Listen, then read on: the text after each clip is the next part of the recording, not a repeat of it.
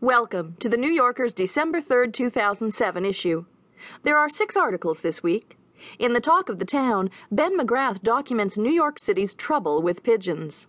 Then, Frances FitzGerald discovers how a megachurch has managed to thrive in New England.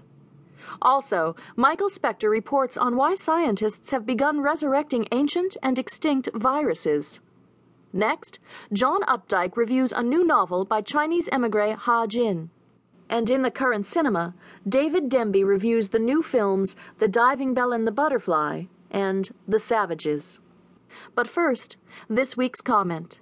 In Huckabee, Hendrik Hertzberg gauges the role of the Huckabee factor in campaign 2008. Huckabee. Funny, improbable name. Funny, improbable candidate. How funny? Well, have a look at the first Huckabee for President campaign commercial aired last week in Iowa and now ubiquitous on the web. In it, the former governor of Arkansas trades straight faced non sequiturs with Chuck Norris, the B list action star. Norris. Mike Huckabee wants to put the IRS out of business. Huckabee. When Chuck Norris does a push up, he isn't lifting himself up, he's pushing the earth down.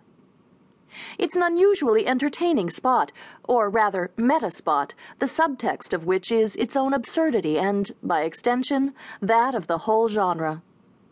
How improbable?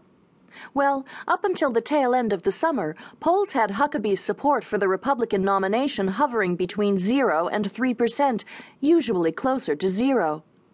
In October, he broke into a trot. In November, into a gallop.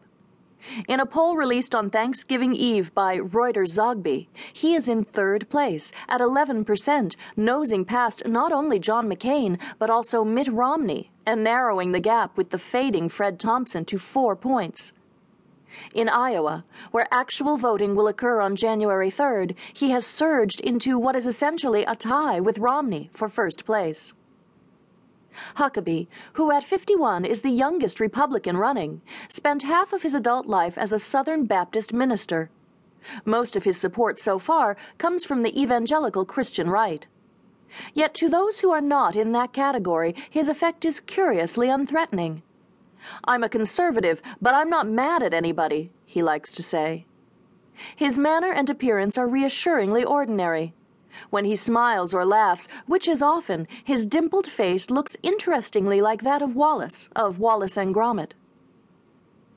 On a recent day that Huckabee spent in Seattle, where he went to scare up a little cash, he has raised and spent a tiny fraction of his opponent's. His unexpectedness was fully on view.